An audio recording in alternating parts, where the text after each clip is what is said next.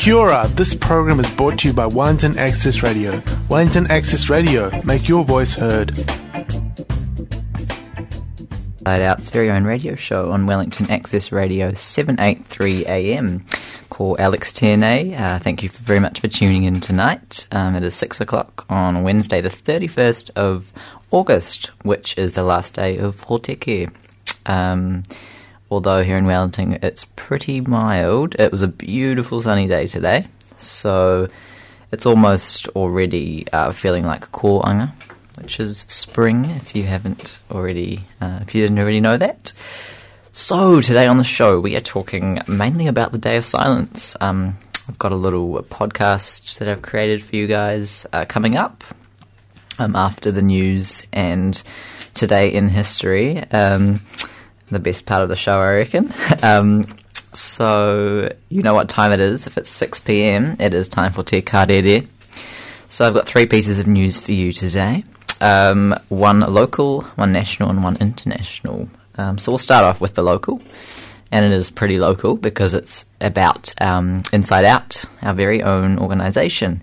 Um, so we have just released, in collaboration with Rainbow Youth, uh, we've officially released um, our Starting and Strengthening Rainbow Diversity Groups resource, which is a book um, that is a booklet, I guess, um, that has all this amazing information that's been put together, um, sort of redone.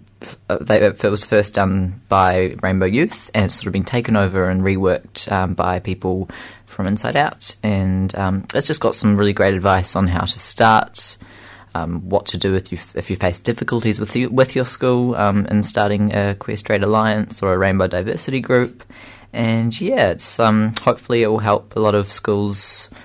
Not just those who want to start up groups, but also ones that have started up groups and that want to just continue and, and make their groups even cooler and stronger than they already are. So I'm pretty sure there is a P D F of the booklet on uh, our on our website, um, our Inside Out website, so you could check that out. Um, and if not, then um, I'm sure once we have printed quite a few more copies, then we are happy to send them out to schools. Um, they also are part of a bigger resource pack that we are um, in the process of handing out to schools. Um, so we've we've delivered some to um, schools in Wellington so far. I'm pretty sure just Wellington maybe. Um, and yeah, it's, it'll be cool to um, to get those out and and hopefully they'll help. Um, cool. So on a national level, well. Uh, recently, the um, submissions were made into an inquiry on homelessness, and out of the four hundred fifty submissions made, uh, two only were directed relating re- directly relating to the L G B T Q I A community, which is quite shocking, um, seeing as homelessness is such a massive issue within our community. And um, so I've just got a little blurb here that... Um, from thank you very much to gay N Z dot co dot n z that I've taken this from, but I think um, it sums it up pretty well. So the office of Labour M P Phil Twyford, one of the M Ps leading the inquiry, says two submitters to the inquiry, inquiry identified themselves as lesbian. One of these women was previously dating a homeless woman. Neither of the women wished for their submissions to be made public. The lack of submissions relating to L G B T I community has been noted as something of a concern given the community's vulnerability. Rainbow Youth says twenty-six percent of L G B T I youth who come out to family become disowned and homeless. Uh, overseas studies estimate that twenty to forty percent of the homeless youth population are L G B T I. Maunga Kiakia Tāmaki local board member and former chair of the New Zealand AIDS Foundation, Simon Randall, says the issues of the L G B T I homeless people are absolutely relevant and that more awareness of these issues is needed within the community. So that's just something to think about, and thinking about why um, why only, only two out of these four hundred fifty submissions were actually related. Um, it says something about... people's um, are just people's awareness, and things really need to change so that people who are struggling, um, especially the young population of L G B T I people who are um, facing discrimination, um, are are able to find help, and it seems to be that not many people are able to talk about this at the moment, and it's just really not talked about enough. So, um, yeah, that's just to keep something to keep in mind um, and to bring into conversations that you have with one another. So our international piece of news is quite, um, it's on the ridiculous scale, I guess. It's um, about the one and only, the name we have heard all a little bit too much of lately, uh, Donald Trump, if I dare to say that name. But recently he has um, put on his official merchandise page a new T-shirt, and this T-shirt uh, has a rainbow flag on it, and on the word on the flag are the words L G B T Q for Trump.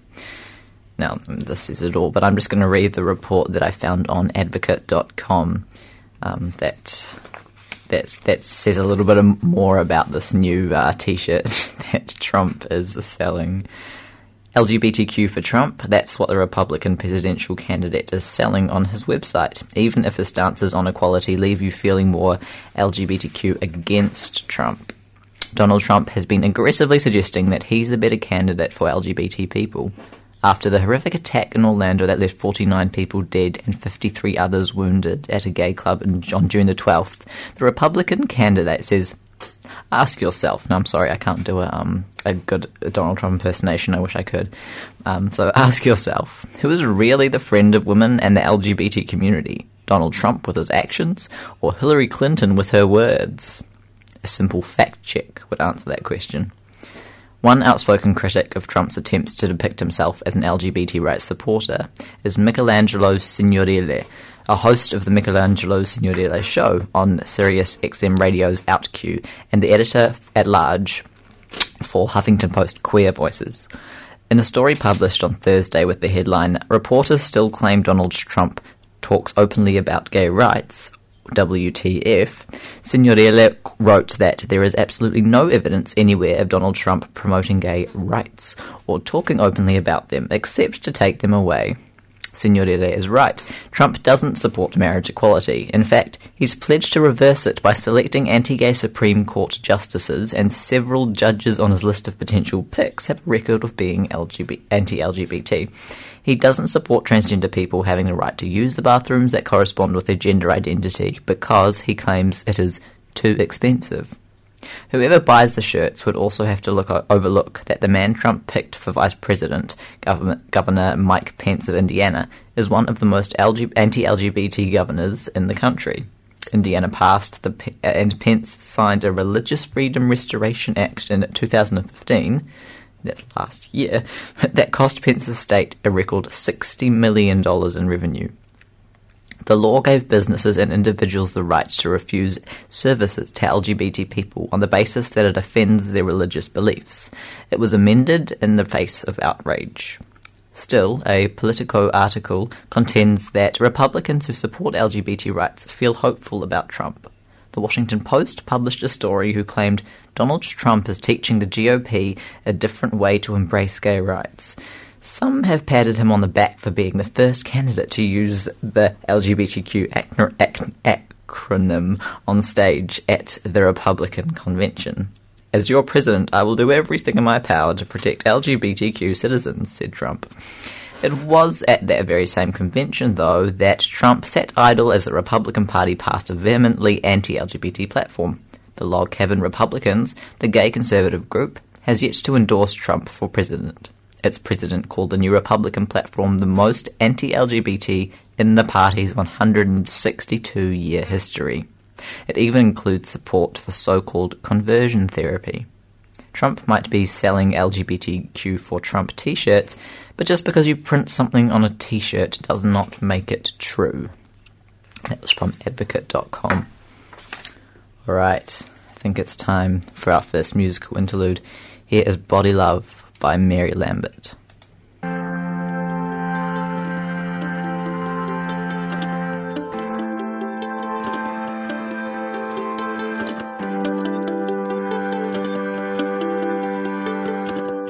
I know girls who are trying to fit into the social norm like squeezing in last year's prom dress.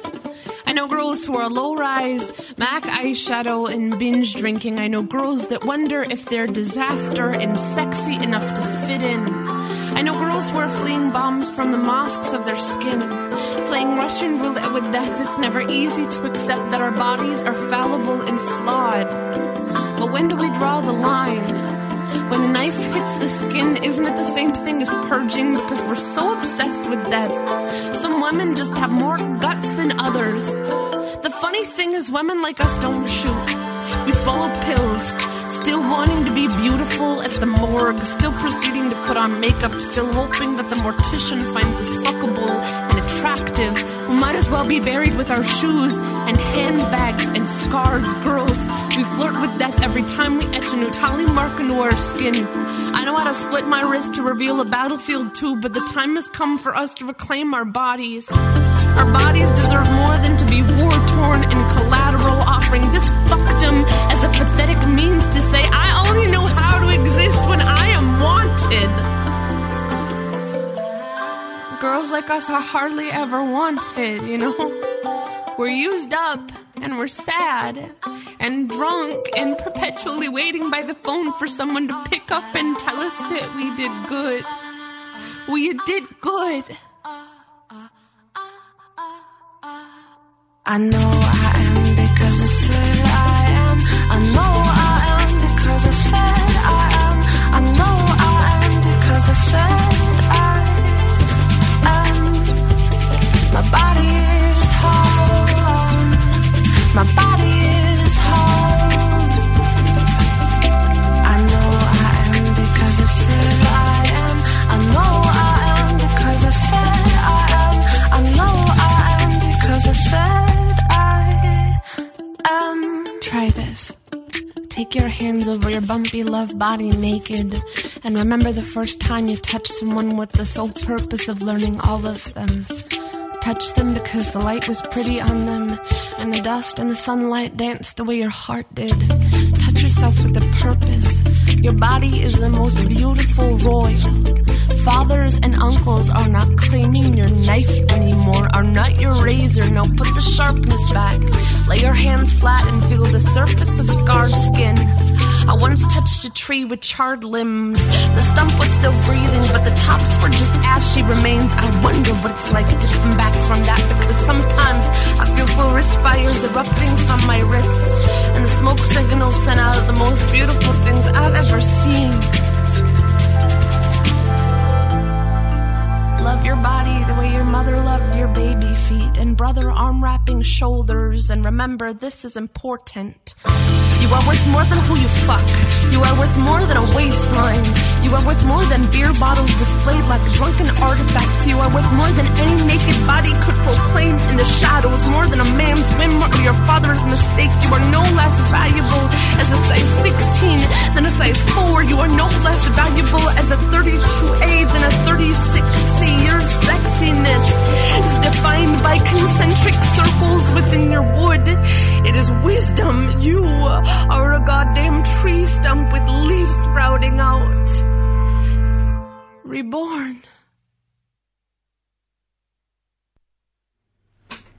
That was Mary Lambert, Body Love. All right. Now it's time to find out what happened today in history. All right, today is the thirty-first of August, and what happened in nineteen eighty-three? Well, you're about to find out. The first African American um, was in space today. Uh, how many years ago? Let's see, did my maths there? thirty-three years ago? Yep. So U S Air Force Lieutenant Colonel Guion S. Bluford becomes the first African-American to travel into space when the Space Shuttle Challenger lifts off on its third mission. It was the first night launch of a space shuttle, and many people stayed up late to watch the spacecraft roar up from Cape Canaveral, Florida, at two thirty-two a.m. The Challenger spent six days in space, during which time Bluford and his four fellow crew members launched a communication satellite for the government of India, making contact with an errant communication satellite, conducted scientific experiments, and tested the shuttle's robotic arm. Just before dawn on September the fifth, the shuttle landed at Edwards Air Force Base in California, bringing an end to the most flawless shuttle mission to that date. Guion Stewart Bluford the second was born in Philadelphia in nineteen forty-two. From an early age, Guy was fascinated with flight and decided he wanted to design, to design and build airplanes.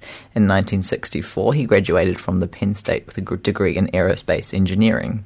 Deciding he'd need to know how to fly planes if he wanted to build them, he entered the U S Air Force and graduated with his pilot wings in nineteen sixty-five. He was assigned to a fire, fire, fighter squadron in Vietnam, where he flew one hundred forty-four combat missions. After combat service, he became a flight instructor and in the nineteen seventies went on to receive a master's degree and doctorate in aerospace engineering from the Air Force Institute of Technology. In nineteen seventy-nine, he was accepted into the U S astronaut program. He made his first flight in nineteen eighty-three as a mission specialist on the eighth shuttle mission. He later flew three more shuttles, shuttle missions, logging a total of seven hundred hours in orbit. After returning from NASA, N A S A, NASA, NASA, don't know, quite know how to pronounce that, to be honest, uh, he became vice president and general mal- manager of an engineering company in Ohio. So, now you know what happened thirty-three years ago. And it just hit me that last time um, I talked some, I talked about the first hot air balloon flying over the Atlantic Ocean, so I think it's sort of becoming a thing that every t- every day that we um, have this show, where actually um, someone's broken a new space or flying record, which is pretty awesome. Um, you are listening to Wellington Access Radio on seven eighty-three A M. Alrighty, so on next Friday, which is in nine days' time, on September the ninth, is the National Day of Silence campaign. And yes, not yesterday, what am I talking about? On Sunday, um... a group of Wellington people, um, Q S A group leaders, came together for a check-in group, and we had a chat about um, what what all schools are going to be doing on that day, and um, yeah, we had a good discussion about what the Day of Silence means for their students and how they're going to break the silence and continue the conversations after the day. So um, I compiled a little Um, podcast here, which sort of gives a bit of an insight into the um the chicken group, how it ran, and also what came out of it in ter- what came out of it in terms of um discussions about about the Day of Silence. So I'll just play it to you right now. I don't love homosexuals. As far as I'm concerned, you can stay in the gutter. ninety-five percent of the It's a sunny Sunday here in Te Whanganui Atara, and a group of twelve rainbow diversity group leaders from six high schools across Wellington are meeting up at Evolve to check in on how their groups are going. This hui happens on a monthly basis and gives leaders an opportunity to connect with each other and offer advice. Today, three students and one teacher from Kapiti College talk about what it's been like setting up their baby Q S A, as they call it. It's great to see that more and more schools are creating safe spaces for L G B T Q I A young people. It's a pretty busy time for everyone, with school exams just around the corner. But nevertheless, people are dedicating time to organising events and meetings. One event in particular, the Day of Silence campaign, is taking place on Friday the ninth of September, and that's coming up pretty soon. The National Day of Silence is a day of action in which students across New Zealand vow to take a form of silence to call attention to the silencing effects of homophobic, biphobic and transphobic bullying, name-calling and harassment in schools. Since it first started in the United States in nineteen ninety-six, the campaign has spread and become an internationally recognised day. This is the third year that it is being run as an official campaign in Aotearoa, and the numbers of people taking part have grown at an overwhelming rate. As this year is the thirtieth anniversary of the homosexual law reform, we are basing the two thousand sixteen campaign on the silence that had to, people had to suffer through in Aote- Aotearoa before this law was passed, and continue to be impacted by its detrimental effects today. After playing some classic icebreakers, our check-in group moves on to discussing what schools have been planning for the Day of Silence. It's interesting to hear how each school approaches the day differently. I guess it kind of like gives us a platform to um, be able to like raise awareness, you know, about it's about making people think about it, putting it in their faces, and be like, hey, yeah, this is happening. Especially at our school, because we're not really allowed to do much mm-hmm. visible action. It's not really like encouraged. So stuff like Day of Silence gets us and what we're talking about noticed more than, say, just sitting around and not being able to say anything does. Mm. Yeah. Yeah, not, not a lot of stuff happens. Like, so far we obviously want to change that. But a good way of doing that is because being silent is so visible. Yes. That um, it's really obvious when someone is silent for a reason. And so thus it gives us a good base to work on then. As after, hopefully if we get enough people to do it, it shows that we have a good base of solidarity, which then we can work on to push other projects and show staff or board of trustees, depending on what we want to change, that we do have the support.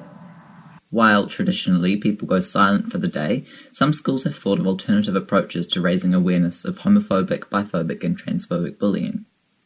Ed, a student from Wellington High School, explains why their Q S A group is taking a different approach this year.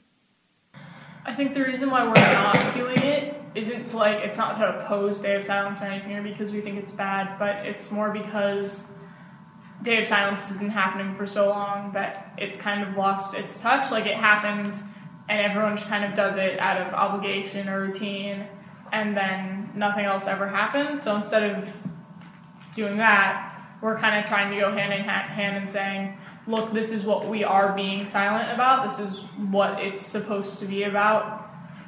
Pay attention to us. Like, support the cause outside of this one singular occasion.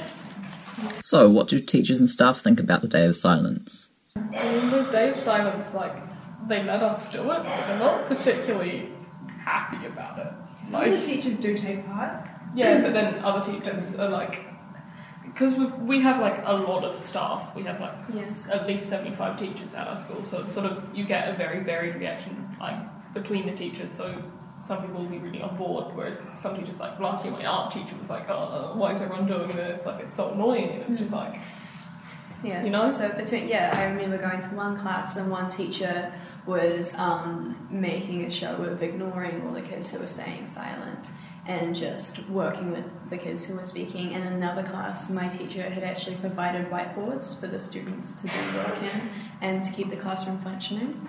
But we generally have um, uh, the senior staff who we who we lia- liaison with to organise these things, generally quite compliant with our ideas. But, but yeah, compliant is the key word there. They're not yeah. like enthusiastic. They're not really prepared to like help us with them, but they'll let us do them. Yes. It sounds like once teachers know what the day is about, they seem to be more supportive. Hopefully in the years to come, staff will do more than just simply tolerate the efforts students go to to run these events and engage people with these issues. Let's hope one day they will actively support these initiatives. And some teachers are already just doing that. It's not too late to get involved. Head onto our Day of Silence website, day of silence dot org dot n z, to register your group or school. And anyone can take part. Use the hashtags Day of Silence and Break the Silence on social media to let everyone know what your group or school is doing to take part. Take a selfie for silence of you and your friends with signs saying how you will break the silence. Hashtag it Selfie for Silence. We can't wait to see and hear about the creative ways that you will help to break the silence. In the past, we have been easily silenced, and we have been made invisible. Tonight we are saying we have had enough. So that was a little uh, taster of what we got up to talking about um, the Day of Silence on last Sunday. Um, thank you so much to everyone who came and who's um, contributed to this little uh, snippet of sound. Um, very greatly appreciated your impact, and you're also eloquent and articulate um, about these things, which is really amazing to see. Like, honestly, I'm blown away by the um, organisation and the leadership that people are showing um, in their high schools. It's so incredible, and such um, there's such amazing role models for other students, younger students, hopefully, who can pick their roles up as um, as they sort of move on um, out of high school. And yeah, just, oh man, I wish I was that that onto it in high school, to be honest. um, but we can all we can all have um, we all have things that we wish we did better, right? So it's only natural. Um, so I just want to. I was going to play a song, but we're running a little bit out of time, and it is quite an intense song, so it's probably not the the best to play um, maybe on this on this episode. But I'll give it. The, the, I'll give you the name of the song. It's called High School Never Ends. Um, it's by Mickey Blanco featuring Woodkid.